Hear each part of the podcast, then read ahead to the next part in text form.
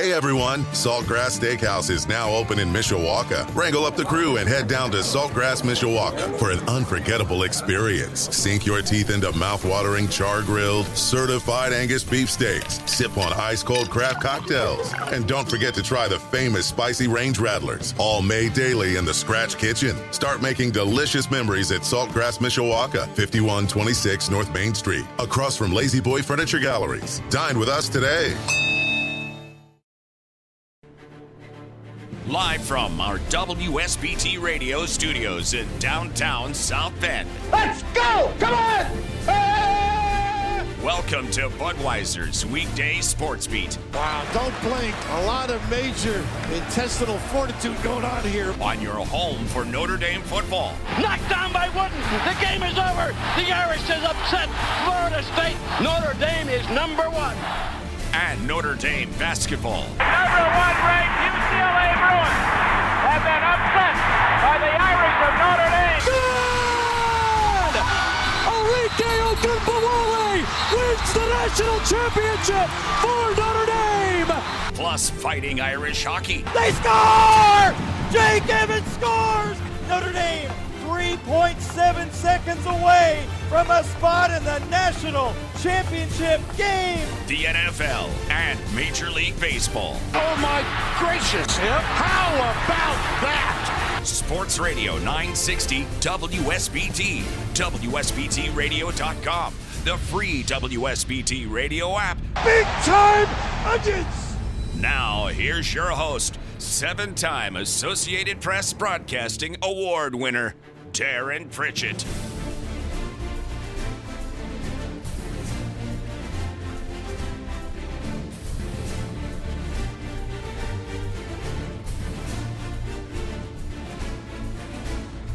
And my co host for the 5 o'clock hour today is the one, the only, Eric Hansen, the publisher and editor at InsideNDSports.com. He covers Notre Dame athletics as part of the Rivals Network. That's inside IndySports.com.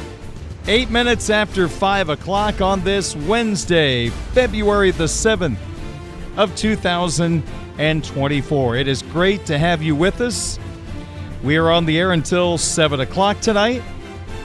Notre Dame basketball gets the late night time slot tonight. Micah Shrewsberry's Fighting Irish down at Cameron Indoor Stadium to take on the Duke Blue Devils.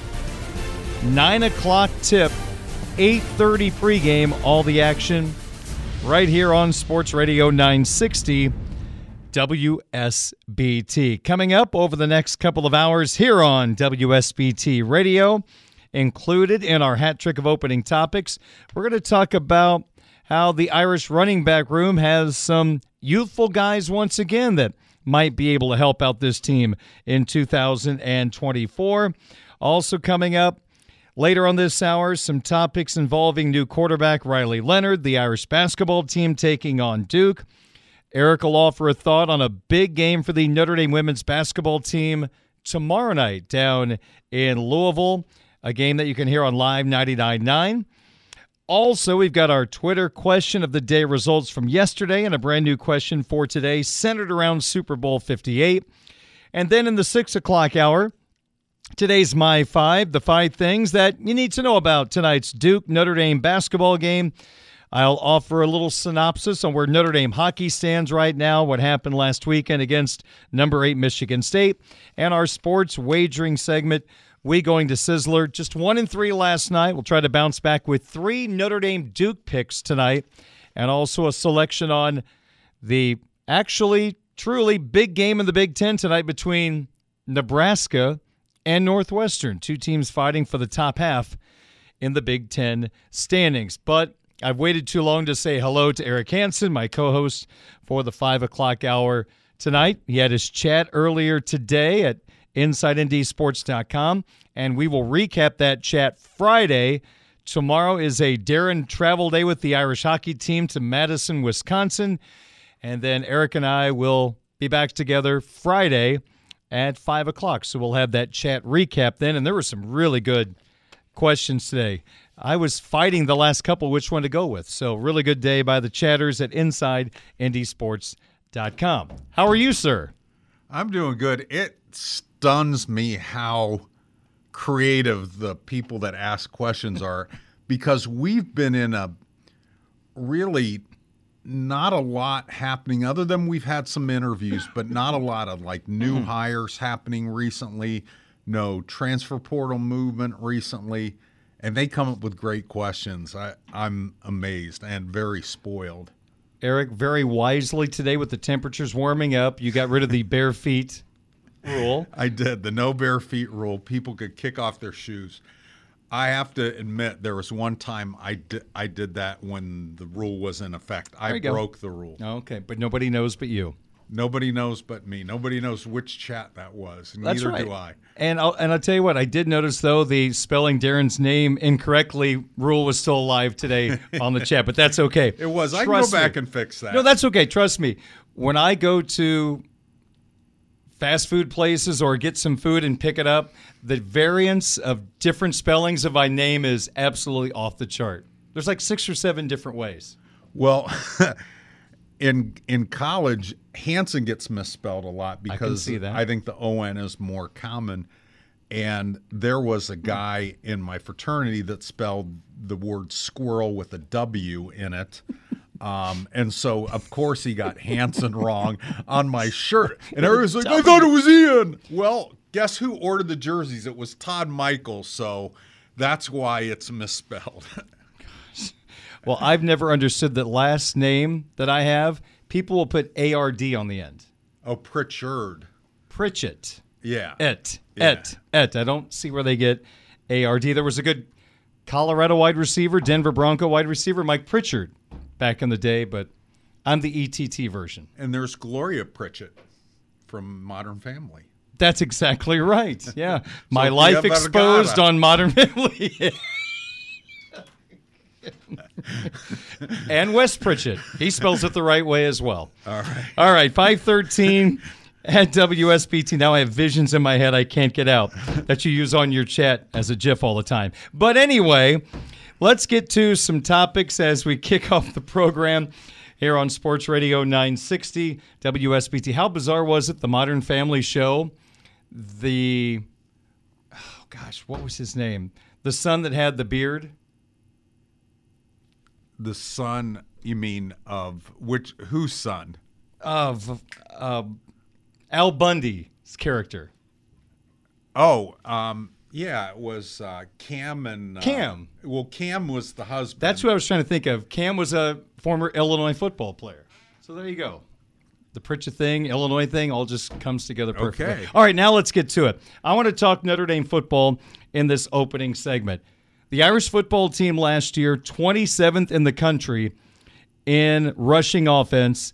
They ended up at 186.7 yards per game, 5.28 yards per carry, and 28 touchdowns. That was helped out definitely by that last game. Audric Estime just bullying Stanford, but this was a terrific run game. You think about you've got a top 10 draft pick at left tackle in Joe Alt, another great player, Blake Fisher at the right tackle spot. So the running game was really, really good last year. And we saw a guy like Love come in as a freshman and contribute right away to this football team, Eric, which brings me to this. There are two Notre Dame running backs coming in as freshmen this year. You've got Kedren Young, six foot, 217, and Aeneas Williams, not to be confused with the great former NFL cornerback with the same name, 5'10, 207. So here's another couple of really good additions to the running back room. Eric, I'm wondering, do you feel like a freshman running back could factor into what the Irish want to do with the running game this year, or is there just too much returning veteran depth for them to break through? I think Young is the one guy that doesn't, of those two, that doesn't provide a redundant skill set. And I'm not saying he's necessarily better or will have the better career than Aeneas Williams, although if I had to draft, I would draft him first of those Okay. two. Um, but he does have some Audric Estime kind of qualities to him. and he said I had a chance to interview him last Friday, and he said, yeah, he gets that a lot, um, even though they're a little bit different, and they've texted uh, before. You know, two seventeen walking in the door at six foot. You know, he's probably going to get a little bit bigger than that, so he could be. I know they like to use Gi'Bran Payne on third down, but I mean, he could be a third and short, fourth and short kind of back. Um, he also has really good speed for a bigger back. So I could see when you look at Love, Price, Payne, Ford, him being a little bit different flavor there. I think Aeneas Williams gives you a lot of maybe what you get out of Price. Okay. Um, and so I'm not sure that he would be on the front burner right away, but he's really good. We saw early last year the five headed running back rotation. As the season went on, I think that got reduced with more roles being given to a couple of the guys. They just had certain roles they were used in. So you take a look at going into the spring, Eric. You've got Jeremiah Love, Jadarian Prain, or, excuse me, Jadarian Price, Gi'Bran Payne, Devyn Ford, Young, and Williams. Can you see all of those veteran players, and maybe I should focus in more on Payne and Ford? Do you feel like they're going to have major roles on this team, or maybe I should ask it in a different way? Will they have larger roles than they had last season with Estime out of the way? Not necessarily because of Young. Uh, I think Ford is going to end up being more of a special teams guy. He's also a really good pass blocker. You can use him on third down, and because he can run the ball, because he can catch the ball, it's not a giveaway that they're going to throw on on third down. Where I think all of them get a little squeezed is if Riley Leonard is the number one quarterback, he's going to run the ball more. Yes. And so there's going to be fewer carries to give to the running backs. Um, but again, maybe you're going to use them more in the passing game. You know, right now you say they're in a good spot in case there's an injury. You could redshirt Williams, for instance. You could, you know, play him enough uh, you know, in the four games or less that he retains an extra season of eligibility. Somebody could decide after spring, you know what, there's not enough carries for me here. I'm going to the portal myself. You know, they lost Logan Diggs after the spring last year. And so um, we'll see how it plays out. But I don't think there is enough carries for six running backs to be happy next year. I think somebody will have to kind of get the back burner. And and you mentioned Payne and Ford specifically. I think Young will challenge Payne for the third down role. So Payne's yeah. going to have to get better. And and again, I think Ford there are a lot of jobs for him on special teams, not just as a kickoff returner because he could get beat out by Jayden Harrison. Jadarian Price was one of the best kickoff returners in the country. Um, but he's good on coverage teams and so forth. And he seems happy just to be around the program and contributing in some way. This is a guy, when he hit the portal at Penn State, wasn't sure if he was going to play football ever again. So I don't think he's thinking this is a springboard yeah. to the NFL. Yeah. It's really interesting to think back to last year I don't think the Irish really miss Logan Diggs, and that's not a shot at him because he's a yeah. very talented running back, Eric. But it just showed you the depth they had in that running back room. I don't know if Logan truly just wanted to go back to Louisiana. I kind of question that now because he's already left there and yeah. gone to Ole Miss, or did he see the writing on the wall that it was going to be difficult for him to be the number one running back with Audric Estime still around these parts? Well, I, I do think he missed Louisiana. And maybe when he got back there, maybe that experience was a little overrated for him. True. When he put himself into the portal again, he acted like he wasn't sure why he was doing it. His tweet was very cryptic in that he felt like he needed a leap of faith there. And I thought, well, you're the one that put your name in.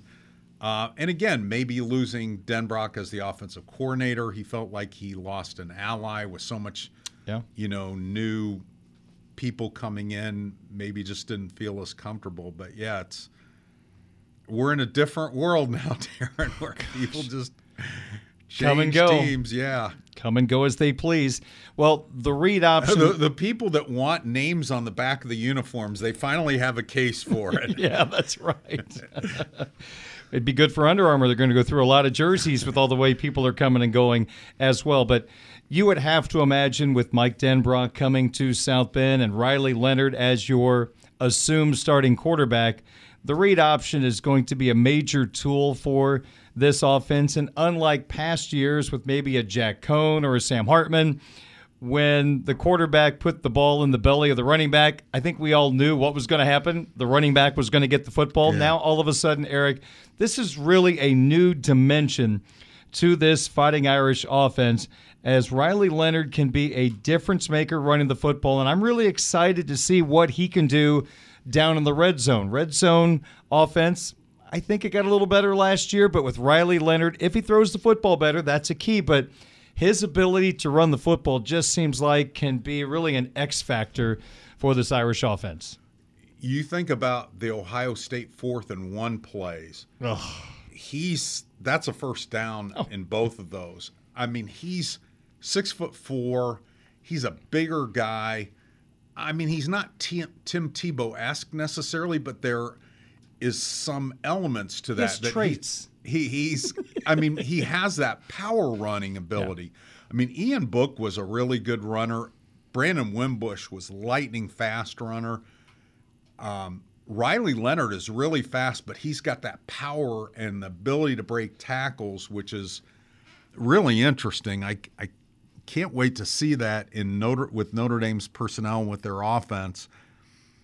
And everything that we're talking about, boy, Notre Dame's offensive line needs That's, to come along. That's going to be so key in this. And that was going to be my follow up. The running game will go as far as that offensive line continues to grow. And there's going to be, I'm sure, some growing pains early on. You've got new guys getting new opportunities. Yeah.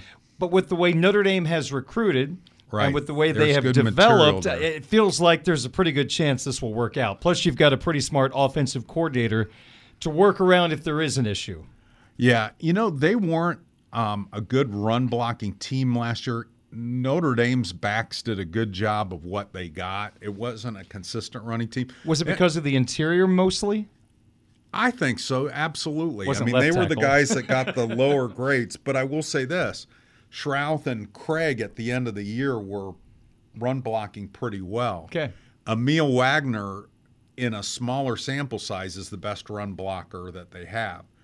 Um, but again, it's a small sample size. Was he going against really good teams in meaningful downs? No, he was playing later in games against maybe number twos, uh, but he graded out very well. And I think he's got a chance to be really good. But that's going to have to be an emphasis this offseason is the run blocking. And I'm really curious to see what Joe Rudolph does with the entire offseason, not a guy yeah. coming in late and trying to figure everybody out. Now he knows the personnel. Let's see what he can do with a full year.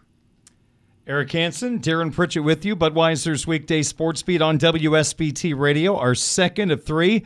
Hat trick of opening topics.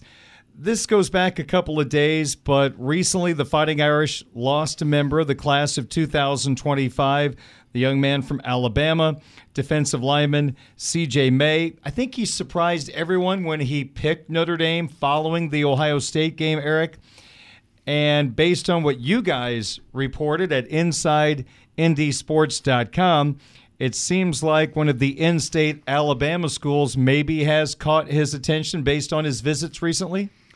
Yeah, he's visited Auburn a lot. We had Tom Lemming on our podcast last week, long time recruiting analyst, and he goes, "Keep an eye on CJ May," and that was before he did. He just felt like that was a guy Notre Dame was going to have to babysit. That it is difficult, and and he he mentioned Deuce Knight as well because of the geography and because of the schools that are in that area and the allure of those schools to kids that grow up in Alabama and Mississippi. There's not a sure. long history of Alabama and Mississippi guys on Notre Dame's roster. They've had some, but there's not a lot of them. And so um, I think, you know, in terms of how big of a loss this is, he's a three star player. I think he's a lot better than that.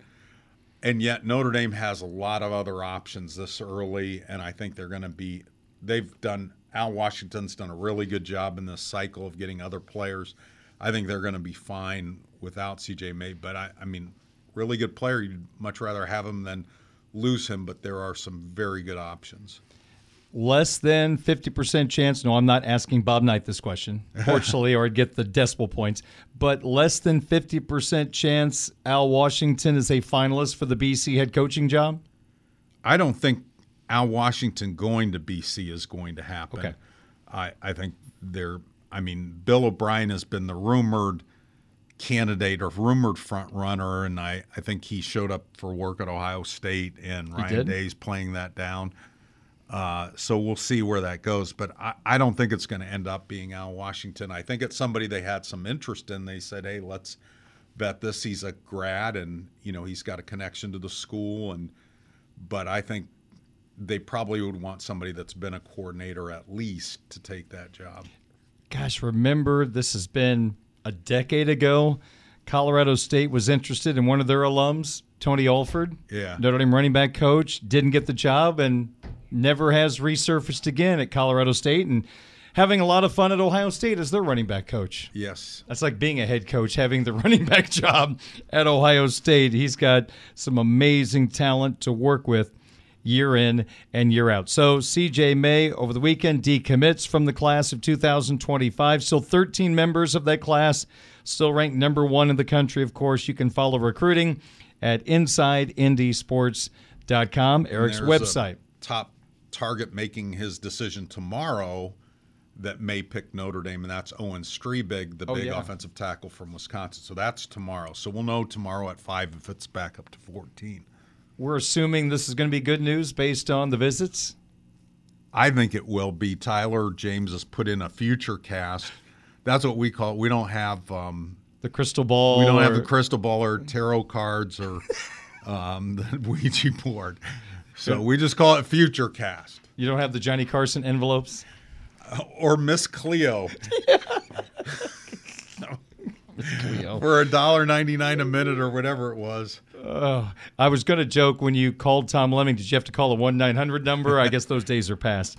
Okay, final opening topic. Let's go down memory lane for a second.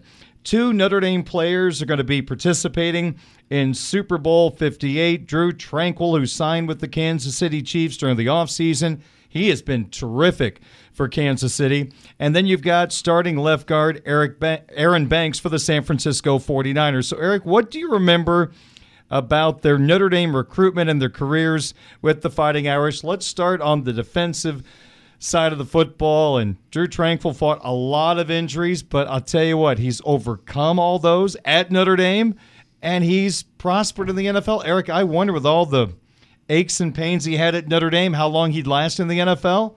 He's got a chance to win a ring and be a big part of that Chiefs defense on Sunday. He's one of my favorites that I've ever covered, and his story is kind of tells the reason why. You know, he was a guy that wanted to play college baseball, and he hurt his back, and so a lot of teams kind of were cold on him. He was a three-star prospect out of Fort Wayne. Kind of cool on him because they thought, well, this guy's going to play college baseball. Um, and then he hurt his back, and I don't know why hurting your back excludes you from baseball, but not from football. But um, he did explain it to me. He's just smarter than me, so I didn't get it. But uh, he ended up being a guy Brian Kelly had an infatuation with, not the rest of the staff. I asked Brian Kelly, who's the guy that in your time at Notre Dame, and this was after Drue had played for a while, who was the guy that you had to stand on the table and bang the table for to get? And it was Drue Tranquill. And the staff goes, What position he's going to play? He goes, I don't know, but I want him on my team. Hmm. And so Brian got his way. They signed Drue Tranquill. They poached him out of Purdue's class. And Brian VanGorder was the defensive coordinator at the time. And so he was a safety. He tore his ACL late in his freshman year, 2014, finished that game with a torn ACL. Then he comes back next year and he's in game three, and he's a safety then, and he breaks up a pass in the end zone, jumps up in the end zone to celebrate with a teammate, and tears his ACL. I was 10 feet from him. Wow. I was doing the sideline reporting that game. I was filling in for Jeff Jeffers at that time, and I was right there. He jumped up to celebrate, came down, and you could just hear the scream immediately. I mean, it was just devastating knowing what he had just gone through. I'll never forget that scream. And it was just a simple little chest bump, one of those simple things you see every day. Right. Well, on the field, not at work or in the grocery store, but you see the chest bumps all the time in football games. So just bizarre that that happened. So 20 they get into 2016 and Notre Dame safeties are getting torched that year and Brian VanGorder gets fired 4 games into the season and Drue Tranquill stays healthy, kind of plays out the string and it just feels like I remember talking Mike Elko comes in and I remember talking to Mike Elko and I said, "What do you think about the safeties you have here?" And he goes, "The kid, um, Alohi Gilman, that's going to transfer here." He goes, "He's the best safety on campus." I go, "Really?" He goes, "There's nothing here." Um, wow. And Drue Tranquill. I said, "What about Drue Tranquill? And he said, well, "We're thinking about using him at the rover position. They had this new rover position, yeah. and." Um, he said he'd be perfect for it. We're recruiting a kid, you know, we recruited a kid named Jeremiah Owusu Koramoah that we think is going to whatever happened to him yeah, that we think is going to be perfect for the role. But wow. uh, J- Drue's going to get the first chance to be this role, and he described what the role was, and it was much more of a safety linebacker hybrid role in the Elko Lea time here than it has been in the Marcus Freeman Al Golden time but Drue Tranquill was really good at it. And then you're like, well, you know, they really don't have the rover in on NFL teams. It's just there's a few teams kind of looking at that concept. And then Clark Lea took over and he said, if Drue comes back for a fifth year, we'll let him play inside and try to become an NFL prospect. And he did. And he was a linebacker on a playoff team. And I remember talking to Brian Kelly. This was probably the last time we did our 20 questions with Brian Kelly. And I said, Who's the player that changed everything for you in the Brian Kelly? Who is the. And he goes, Drue Tranquill. How about that? Didn't even hesitate. He was the guy when they went from 2016 to 2017, when they went from the four and eight year to the Renaissance and the new Brian Kelly and the new staff he was the guy that wouldn't let anybody go backwards, that wouldn't let anybody quit, that wouldn't let anybody doubt. He was the guy that stirred it in the locker room and and did it on the field too. I mean, a guy that changed positions twice and was a leader. I mean, Drue Tranquill, I'm so happy for him that this has worked out because he deserves every bit of it. And in the AFC Championship game, one of his responsibilities was to spy on Ravens quarterback Lamar Jackson. I mean, think about that. That just shows you the athleticism, being able to read plays. Tranquill was a big part of the Chiefs winning that game.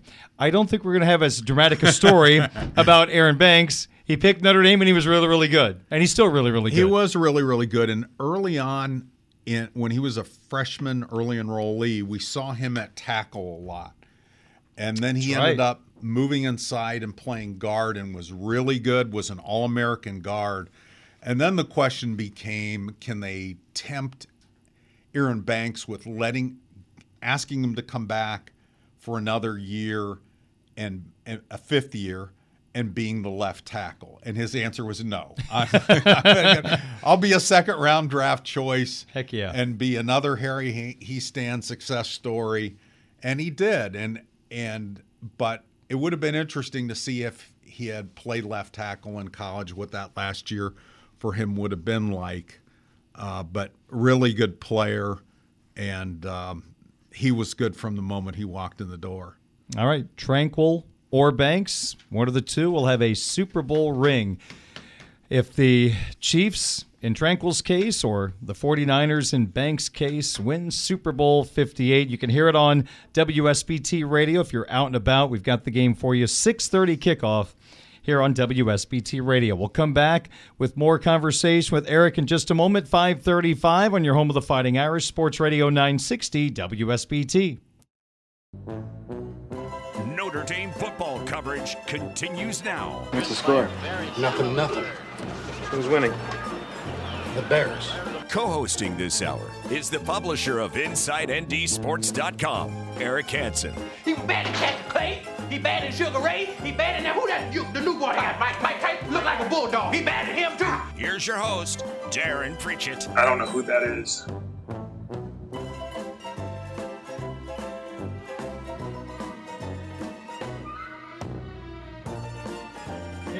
Is 541 at Sports Radio 960 WSBT. Along with Eric Hansen, I am the guy, I don't know who he is, Darin Pritchett. We've got plenty more to get to, including right now, I've just got some various topics we're going to kick around here in segment two for Budweiser's Weekday Sports Beat on this Wednesday. Okay, first thing I want to ask you about we've met some new Notre Dame football players in a media session last Friday. One of those, quarterback Riley Leonard. Eric, your big takeaway from hearing from Riley Leonard talk about this famous surgery that he had a couple of weeks ago. Yeah, so um, Tyler James mentioned this, and I, I think it's worth repeating. Uh, the the you have to go up quite a few steps to come up. I guess you could come up the elevator to do the interviews. And Riley Leonard bounded up the steps, you know, I think to show us how healthy he was. And, um, you know, I mean, he was very straightforward. I mean, he wasn't squirrely about anything, squirrely with a QU about anything, um, Todd Michael, um, that, uh, um, about his injury. You know, he mentioned that um, the reason that he didn't have the surgery till he got to Notre Dame was, you know, they wanted to see how the injury healed. And when he got to Notre Dame and he had his physical, he said they thought, you know what, there's probably more of a risk of re injury or instability with this. If you don't have the surgery, we can do this telescope surgery. It's going to be a very short turnaround recovery time. And he said, let's do it. And so that was that. So he is going to be 100% for spring, and he's able to do quite a bit right now already. Besides the surgery conversation, I thought it was really interesting, and he did not elaborate, nor should he, but he mentioned how he had spent some time conversing with Sam Hartman, who went through this same process last year. Same transfer process, not yes. telescope surgery. Excuse me. Yes, yes, yes. Thank you, thank you. Yes, the same transfer process. And I can only imagine the conversations that they had because Sam was on top of the world the first month and then things went downhill. And again, not all on Sam's shoulders, to say the least. And I wonder if Sam says, wait a minute. I got Gerad Parker and you got Mike Denbrock. Wait a minute. Wait, what did I do to not get Mike Denbrock out of this? Yeah.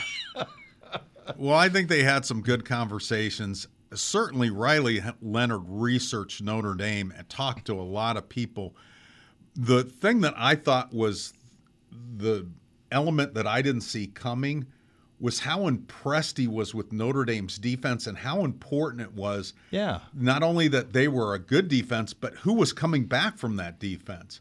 And he said that Howard Cross still owes him dinner, and he's picked out the place uh, for landing on his ankle in the Duke Notre Dame game. Hmm.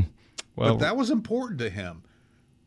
He watched a lot of Rudy too, so he understood Yeah. a lot of things. Yeah.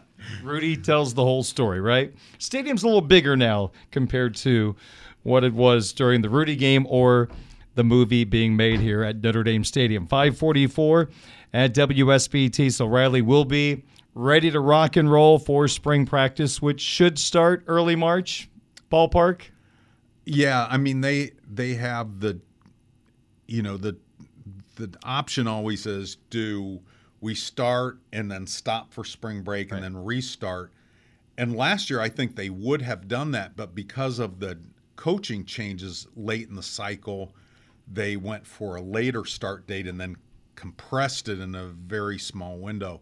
I think they're kind of waiting to see what goes on with Al Golden. I'm not saying that he's leaving. I think he's coming back, but until the coaching carousel stops, you can't be 100% convinced that nothing is going to happen Right. because it looked like, you know, Tommy Rees was going to stay and then the NFL carousel pulled Bill O'Brien, which pulled Tommy Rees out of Notre Dame going to Alabama. I bet you in Tommy's world, he doesn't see it as a step back going from Alabama offensive coordinator to Cleveland Browns tight end coach and pass game specialist because I think this gets him a step closer to his ultimate goal of being an offensive coordinator in the Right. NFL. Right. So this is probably just fine with him. Just fine. Okay, Notre Dame men's basketball. They got another game tonight. They're going to Cameron Indoor Stadium. Have you ever been there? I have not. Okay. Well, the Irish I was in. They were in the Big East when I covered. That's how long ago it was when I covered Notre Dame men's basketball. didn't know maybe following Indiana or Yeah, somewhere along Yeah, the way. I, I have not been there. Okay. All right. Been to a lot of arenas in Carolina, but not that one. We've heard reporters talk about they left the game with blue and white paint on their shirts and their oh, jackets wow. because the Cameron Crazies are right on top of the media. Well, it's the Irish and the Blue Devils tonight at 9 o'clock. The one thing about the Irish, they have been a pretty strong defensive team throughout the year, which has allowed them to play a lot of close games it's not been enough to overcome a lot of offensive deficiencies on this team, but I think the defense has allowed them to have a fighter's chance most nights, including against Duke. Duke shot below 40% from the field against the Irish back on January 6th. Duke only won by eight points against the Irish. But here's the thing it feels like, and statistically, it's starting to show that defense is starting to regress. Eric, during the six game losing streak, the Irish, their points per game being allowed has gone up. It's up to 66 points per game the last six, which still isn't bad. But when your offense is anemic as the Irish's, 66, that's an awfully difficult number to get to. But here's the thing the three point line, Notre Dame has not defended it well the last six games. The opposition is shooting 43% from the three point line. So, no defense. To me, no chance with the lack of offensive efficiency of this Notre Dame basketball team. So, Eric, I mean, 43% from three, giving that up, that is going to lead to a lot of losses. And they've lost both of their games on the road the last week by double digits. And now you get the Dukies, Eric, coming off a loss to Carolina. So they might be laser focused tonight, and the Irish might be in the wrong place at the wrong time. We know about rivalry games. When you lose to Carolina, that next game, you're probably going to be extra motivated to get the job done. So we'll see what Micah's team can do. But this, I have a bad feeling about tonight. I'll tell you, I'm looking at their statistical profile right now. There's 351 teams, I believe, in Division One. They are in the 300s in a bunch of pretty critical categories. 345 in scoring offense, 331 in field goal percentage, 313 in three point percentage, 333 in free throws made per game, 343 in assist to turnover Oof. ratio. Yeah, that's been a problem. I mean, that's there's the one shining one shining moment on their stat sheet is scoring defense 38th and field goal percentage defense 59th. So what is their points making- per game being 38th in the country? They are 65.5. That's Okay. 38th. All right. Well, it's going to be tough to keep Duke down tonight, I have a feeling. They kept him to 67 at Purcell Pavilion in early January, but Duke just could not score the basketball at the normal pace that they do. Carolina has actually a really good defense this year. The tempo of that game was pretty high. Duke did score 84 against the Tar Heels at the Dean Dome the other night. And how about Carolina? Only the second time Clemson has ever won in Chapel Hill last night. I think they're 2 and 60 now. Wow. Clemson taking on North Carolina. So that has been a house of horrors, the Dean Dome, and then I can't remember the name of the old gym they used to play in, but Connor O'Neill, who covers Duke and Wake Forest, he was talking about the Duke Clemson game. And I mentioned this. I can't remember the name of the arena, but you know what I remember about that Carolina old arena? And you might recall this. Eric. Carmichael? Carmichael, yes. They had those man made scoreboards in the corner of the arena. They had like, you know how you had middle school? You had the little numbers you could mm-hmm. flip over to keep score. They had those Oh, wow. in the corner. And as a kid, I don't know why I remember that, but it's the only place I could remember where they kept score manually like that, the side of the court. I don't understand why you would do that, but maybe it was just tradition at North Carolina. Who knows? All right, Duke and Notre Dame tonight, nine o'clock tip, eight thirty pregame on WSBT Radio.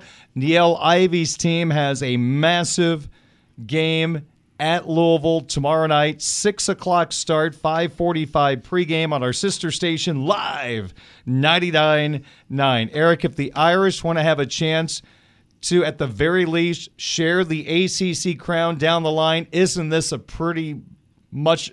Let me start over. This is pretty much a must-win game for the Irish to achieve those goals. Yeah, they need to have a good stretch. I don't think they have to be undefeated in eight games they have left, but they need to have a you know at minimum five and three, if not six and two. The good news for Notre Dame is all these teams are playing each other. There are nine teams projected in the field right now into the NCAA bracketology. Nine times. And Nine the teams at the yeah, the teams at the top. Um, Virginia Tech is a half a game in front of everybody, and then you have a bunch of teams with two losses. Notre Dame has three, so they're one game back in the loss column, but they're all playing each other. Syracuse, Notre Dame, Virginia Tech, NC State. NC State is ranked third. Uh, North Carolina's up there. Uh, Florida State, who they play on the road on Sunday, has four losses. Duke, who they play Monday on the 18th. So they're playing Louisville twice here in the last eight games. They have Virginia Tech left, they have NC State left. So this is going to determine who Notre Dame is, not just in the ACC tournament, but in the NCAA tournament. They are five in the latest bracketology, which is much lower than their net ranking but they are defining themselves. Who is Notre Dame? Notre Dame is Sonia Citron on the team. They played a lot of games without her. They played seven and a half weeks without her. They played with some other missing pieces. Obviously, they're not getting Olivia Miles back. I would kind of be surprised if Cass Prosper came back at this point, knowing that she Hmm. could redshirt if she doesn't come back. So this is kind of your team now, and they're kind of finding their stride. And so they need to get into that top four seeds to host, and that's going to be important. So these games will test them, but Virginia Tech is really the only one of them that really grates at what their weakness has been in terms of offensive, getting offensive rebounds against them and, and getting beat bad on the boards. That's the team of those that I think is the scariest matchup for them. NC State is the best team of them. Louisville's so weird because they're not the Louisville that you think of because Hailey Van Lith transferred to LSU. So they're way down near the bottom in three points attempted, three points made per game. They are not that team. And you kind of look at their stats and say, how are they winning? They don't have a lot of great wins. They got beat by UConn by 24 points. Um, they've also lost to Alabama. They've not played the better teams in the ACC except for Syracuse, and they beat them. Hmm. So it'll be a good game, but I think this is a winnable game for Notre Dame. A lot of conferences, I would assume a majority of sports leagues, they use a computer to put together the schedule. It feels like the ACC women's basketball schedule was put together by a human because there are some massive games involving the best teams coming up over the next couple of weeks. They knew what they were doing. They, there is a genius. Give that person a raise. That's right. All right, so I you bet can- it was Muffet McGraw. She It might have Play been. all the good ones at the end. That's right. While she was just posing for her statue being created, she probably just put it together. All right. We have the Irish in Louisville tomorrow night, 6 o'clock tip on our sister station live, 99.9. Twitter question of the day coming up next. He's Eric. I'm Darin. Budweiser's weekday sports beat on WSBT. This is the Budweiser's weekday sports beat Twitter question of the day from Sports Radio 960 WSBT. I'm Darin Pritchett. He is Eric Hansen, the publisher and editor at InsideNDSports.com. Each weekday on my Twitter X account at 960 SportsBeat, I ask you our SportsBeat InsideNDSports.com Twitter question of the day. So, yesterday I asked you this If Notre Dame basketball is not playing, what games are you most likely to watch? I gave you two choices because I wanted to narrow this down. Choice number one ACC games, so you're going to stick with Notre Dame's conference. Or choice number two, you likely watch Big Ten games.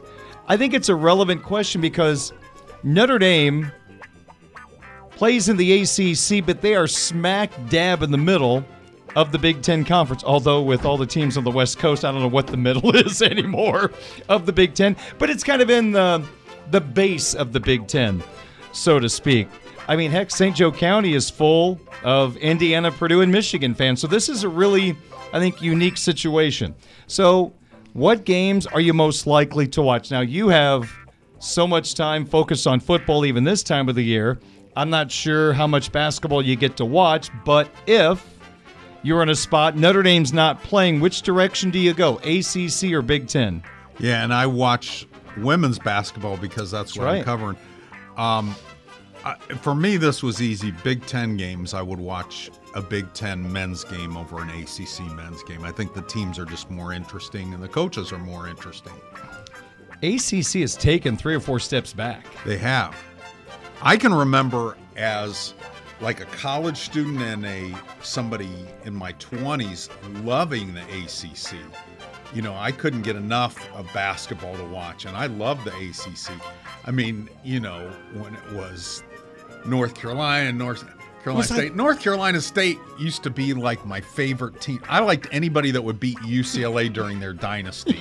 so I liked the Monte Towe, David Thompson team, Tim Stoddard. I like that NC State team. Decade later, Jim Valvano and that I crew loved with the it. I- we were run. watching that game. Yeah, that was. Uh, it was Lorenzo Charles that The dunk. him. Yeah, and Billy was Packer. He Derek won. He won it on the Yeah. dunk. I mean, I can remember those names this long ago. Yeah, the ACC was amazing. Wasn't And there nine teams? Because when I was a kid, they only had eight or nine teams, if I remember correctly. I believe you're right. I remember North Carolina had the four corners offense with Yes. Phil Ford before they had the shot clock. oh yes, yeah. I, I feel the same way now. I grew up in Big Ten country. You did too. So Oh, I like to watch the Big Ten too. Yeah. Yep. But but I think the Big Ten has better personalities. I think they have better teams than the ACC right now. The ACC just really has kind of lost its basketball identity, which I thought didn't think was possible. it's still Duke and North Carolina, and then everybody just kind of gets drug along. I mean, Virginia. I guess we should compliment them on their success Yeah, under Tony Bennett. They won a championship. Yeah, but remember when Wake was really good? I mean, you know, I know this is going back some, but I mean, Chris Paul, Tim Duncan. I mean, um, Georgia Tech had some great teams. Oh, yeah. Florida State had Lethal teams. Weapon three. Georgia Yeah, Tech had in the late '80s. Even Miami recently. It's just Final four. It's just really kind of. So Micah should feel good that he can be upwardly mobile in subsequent years. Eric, the state of ACC basketball is relying on the state of ACC football. Yeah. Is Well- the ACC going to stay together? Well, I had somebody in the um, chat today that proclaimed the ACC was Dunzo. I mean, eventually, I wouldn't be shocked. I don't think it's going to happen right away. It's going to be interesting to see how the Florida State wanting to leave, move, whether it happens or not. Here's my thing I don't know who wants Florida State. They may want out, but they might may not have a landing spot, Eric. Well, and again, I think the other teams are looking to see, okay, what let them pay all the lawyers right now, and then we'll Heck see yeah. if there's a path. If they want to get out, if somebody wants them, I think you know Notre Dame has that legal obligation to the ACC right now because the chat person asking the question felt Notre Dame should urgently join the SEC or the Big Ten. They're not they going to the can't, SEC. They can't right now join either of those because of the legal stuff they'd have to do to get out of the ACC. But that Florida State may, you know, provide that path. We'll see. But there's no reason to move right now. No, no. Notre Dame is the team everybody wants right now. As long as their football brand is strong, they're gonna teams are Heck yeah. conferences are gonna want them. So they don't have to rush into a decision. The Big Ten will have that seat sitting there as long as they can. Yep. They'll wait until the answer is no, no, no, no, no, no, no, no, no. yeah. It's just kind of no, no, no, no, no right now. Right. So when the door officially closes, then they'll give it to somebody else. Until then, you cannot give away that 20th seat if you're the Big Ten.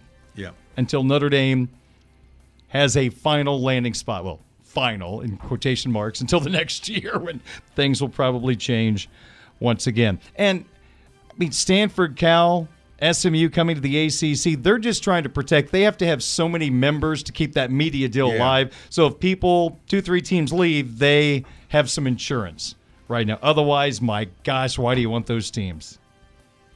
It's a headache for Olympic sports. It is. That's Even the though that disaster. Stanford is really good at all those sports. But the I- traveling. I know, I know. These teams don't charter like football Yeah. and basketball. The baseball teams, the gymnastic teams, they fly commercial. Yeah. So it's just going to be a headache. Oh, anyway, the results 47% said they would watch ACC games when Notre Dame is not playing. 53% went with hmm. Big Ten games. One person did say, if Notre Dame was good and competitive, I'd watch more ACC games. But because Notre Dame being down, they'd watch Big Ten games, which makes a lot of sense. Sure. Okay, now we go to today's question. Our sports beat, InsideNDSports.com Twitter question of the day, which you can find at 960 Sports Beat. So, according to Las Vegas, the Kansas City Chiefs are a two point underdog against the San Francisco 49ers in Super Bowl 58. Putting aside the spread, who do you really believe is the underdog? Because this has been questioned. So, who is the underdog? The Chiefs or the 49ers? Because the Chiefs have the Super Bowl titles recently. They've got Patrick Mahomes.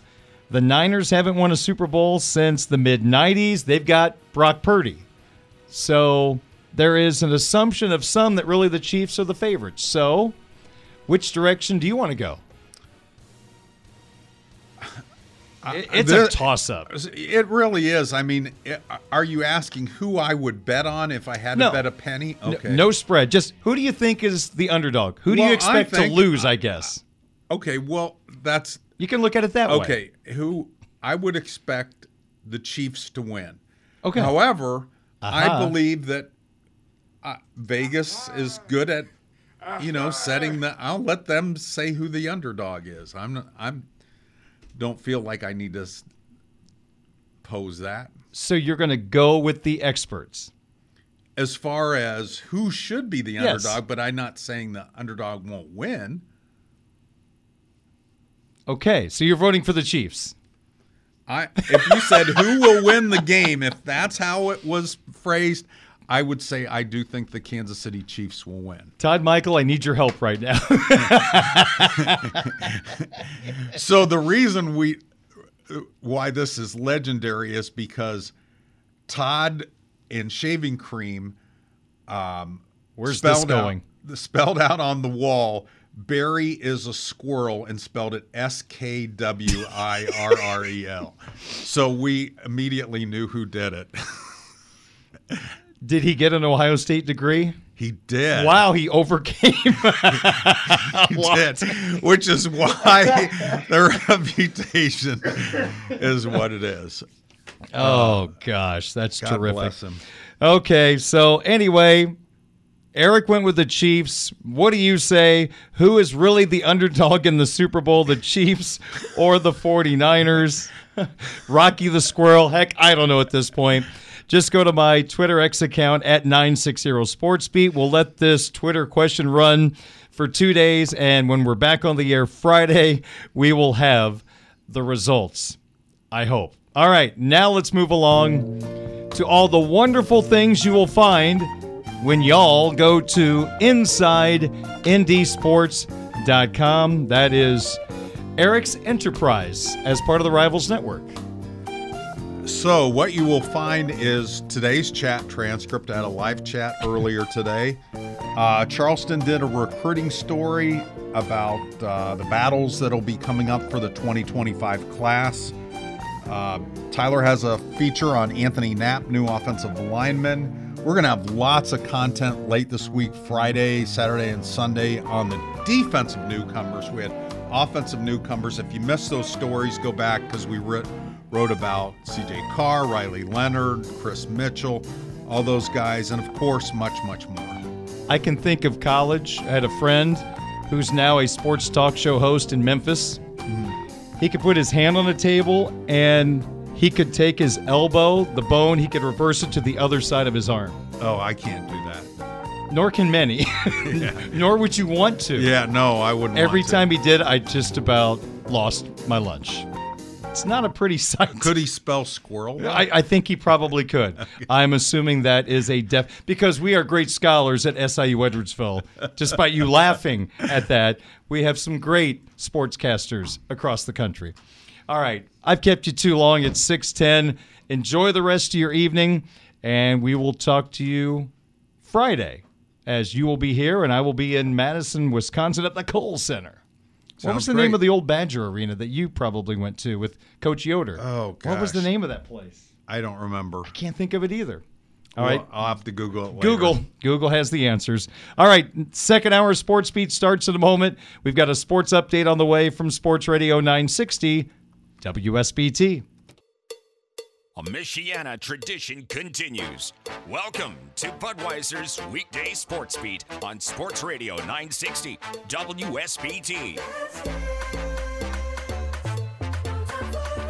21 minutes after 6 o'clock, this is Budweiser's Weekday Sports Beat, brought to you by our title sponsor, Budweiser, the king of beers, locally distributed by United Beverage Company of South Bend sports fans. This Bud's for you. By First State Bank, lending strength to our communities by devoting ourselves to helping local businesses grow and prosper. By Barnaby's of Mishawaka and Granger, now with three locations, serving Michiana's most favorite pizza since 1978. Midland Engineering Company, beginning their second century of quality roofing experience. By the Food Bank of Northern Indiana. Hunger is a story we can end. Find out how at feedindiana.org. And by Bethel University's Adult and Graduate Studies. Visit betheluniversity.edu slash solid ground for details. Well, if you are a fan of ESPN's College Game Day, a staple for so many to start your college football Saturdays, they are adding quite a presence to their show next year. Today, they have announced that former Alabama head coach Nick Saban is joining ESPN College Game Day as an analyst. He'll also be a part of ESPN's coverage of the NFL Draft, SEC Media Days. But Nick Saban, after an amazing career, the GOAT of college football coaches, he'll stay a part of your college football Saturdays, but not beating your team now. He'll just be talking about your team on ESPN College Game Day. One question, five answers. This is the My Five Questions of the Day on Sports Radio 960 WSBT. All right, let's attack this question today. What are the five things that you might want to know about the matchup between Duke and Notre Dame at Cameron Indoor Stadium tonight? Once again, you can hear the game on WSBT Radio. Pre-game coverage, 8:30. Opening tip is set for 9 o'clock. Ladies and gentlemen, this is number five. Let's start with the fact that the Dukies have actually lost a couple of games at home this year. Under Coach K, for so many reasons, it was difficult to win there. One of the major reasons, the officiating. But Duke had some awesome teams. That's the main reason, but the officiating didn't help. Well, Duke has lost two games at Cameron already this year. They lost to a really good Arizona team back in November at Cameron, 78 73. And then after beating Pittsburgh at Pitt about a week before, the teams played again at Cameron and Pittsburgh stunned the Blue Devils 80 to 76. So it's not like they are absolutely invincible at home. But here comes the but. The but is this Notre Dame has not played well on the road. They have just one true road victory so far this year. They are 1 and 6 on the road. And on the previous two games on this three game road trip, they lost by 12 to the Virginia Cavaliers and 10 to the Pitt Panthers. And now you go to one of the more intimidating places in college basketball, Cameron Indoor Stadium. It's going to be a tough, tough challenge for this team that just fights it offensively. And Eric gave you the stats a couple of moments ago. I mean, across the board in the bottom 50 in almost all offensive categories. If Notre Dame plays average defense tonight, it could really get away from them. Four. Just looking at Duke this year, you think of bounce back moments. How do teams respond to losing? And I bring this up because Duke lost to their arch rival North Carolina in Chapel Hill over the weekend. They lost by nine. They do not like losing to North Carolina. So this just seems like the ultimate bounce back game for Duke.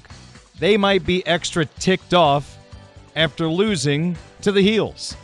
And Notre Dame might be the wrong team at the wrong time playing at Cameron tonight. But it's not like Duke has been awesome this year coming off a loss. When they lost to Arizona, they played Michigan State. I'm as big of a Tom Izzo fan as there is, but this is a down Michigan State team. And Duke beat Michigan State, but it was competitive 74 65. They lost back to back games earlier this year. I don't know how they lost to Arkansas. They did 80 75. Pig Sooie has been an absolute mess since. They followed up the loss to the Razorbacks by losing at Georgia Tech 72 68. I mean, Georgia Tech is a weird team. They have beaten Duke and North Carolina at home, but they can't beat anybody else. So, following those two losses, they beat an okay Charlotte team. It was an 80 56 Duke win. And then after losing to Pittsburgh 80 76, they played a bad Louisville team and only won by 14. That doesn't seem like a big margin considering the state of Louisville basketball. So this is a bounce back game for Duke. I worry about that, but then I look at the numbers and it's not like they have just absolutely came out and torched an opponent after a loss. Hopefully that's a good sign for the Fighting Irish. Okay, okay. Uh, number three. Five things to know about tonight's Duke Notre Dame basketball game. The Irish have Markus Burton ready to go, and the Penn grad has scored in double figures in every game but two this year. He has scored in double figures in 14 straight games. I mean, truly, where would they be without his creativity on the offensive end? During the team's six game losing streak, Burton has scored 98 points. He's averaging 16 points in those six games. Now, turnovers have been an issue. When they played the three game stretch at BC, home against Miami, home against BC, Burton had 20 turnovers in those three games, including a high of eight. Here's the good news the last two games, the turnovers have decreased significantly. Against Virginia, three. Against Pittsburgh, a road game, Burton had zero. That's a good sign because that's been the one thing that has hurt Burton this year are his turnovers. Now, we also have to say he's got a lot on his shoulders trying to carry this offense because there just isn't enough offensive talent on this year's team. So he's got to be extra creative, and that's going to lead to probably a couple more turnovers than you would expect. He's going for it. He's a freshman, but you're starting to see him evolve. Let's see how he handles the atmosphere of Cameron Indoor Stadium tonight. But Markus Burton, again, think about this team without Markus Burton. Number two. Well, Duke scores from everywhere. You can't just focus on one guy because they've got five guys at all times that can really hurt you offensively. They've got the seven footer, Kyle Filipowski, averaging 17.7 points per game. How good is Duke? How much depth do they have? He has not been the team's leading scorer the last five games. The last time he led the team in scoring, he had a 30 burger against Georgia Tech on January 13th. Because you've got Jeremy Roach averaging 14.3 points per game. He had 16 to lead Duke in the victory over Virginia Tech. Jared McCain, 12.9 points per game. Leading scorer in three of the last five Duke games, had 20 against Pitt, 21 against Clemson, and 23 in the loss to Carolina. Mark Mitchell averaging 12.4 points per game. Led the team with 21 against Syracuse January 2nd, and Tyrese Proctor averaging 10 a game. He had 24 at Louisville on January the 23rd. The Irish defense will have quite the challenge. They held Duke to 67 in the first meeting. Tonight, the Irish are going to have to pick up that defensive intensity. It has slipped the last few games. Number one. And the number one thing to know about Notre Dame Duke tonight, that first meeting was at Purcell Pavilion January 6th. The Dukies won 67 59. Nobody shot the ball well. Duke, 35.6% from the field. They were 8 of 26 from the three point line at 30.8%. Notre Dame that day shot 39%. They were 5 of 19 from 3, 26%. Markus Burton led the Irish with 18 points, but he did need 21 shots from the field to get to that total. And Shrewsberry was the only other player in double figures. Braeden had 12. He knocked down 4 of 7 three point shots. Again, the stat I gave you last night last six games, Notre Dame is allowing the opposition to shoot 43% from the three point line. Can't happen tonight.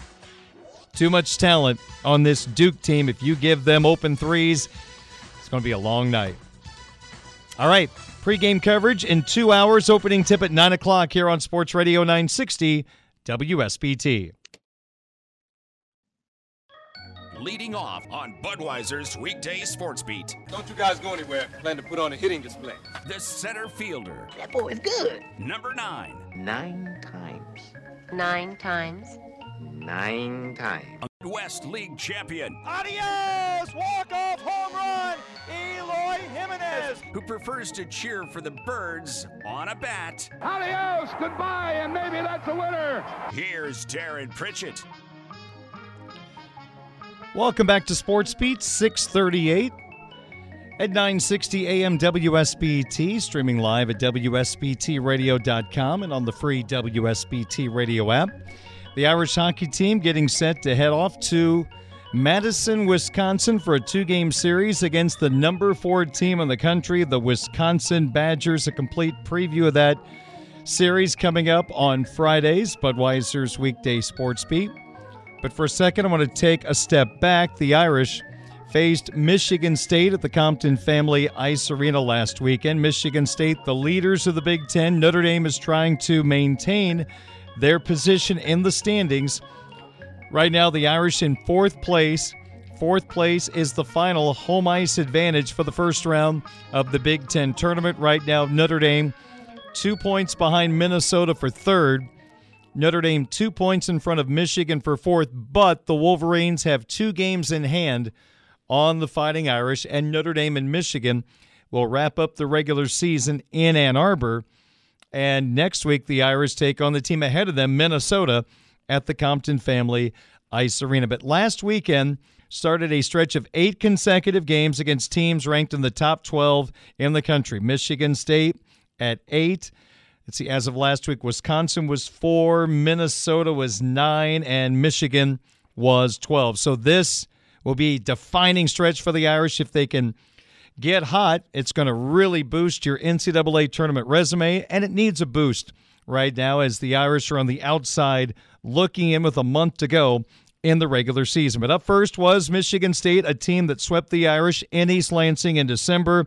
It is a high powered offensive team averaging over four goals per game and a terrific young goaltender and freshman Trey Augustine, who anchored the Team USA's gold medal win in the World Junior Championships and a draft pick of the Detroit Red Wings. Irish played a terrific game last Friday. The game was 1 1 we were already past the halfway point of the third period, and it sure felt like the next goal was going to be the deciding goal in last Friday's game. Bavaro has it left point, skates to the middle, takes a shot, just missed it short side. Rebound, Trevor Janicki at the far post. Took it off the inboards, but couldn't shovel it past Augustine.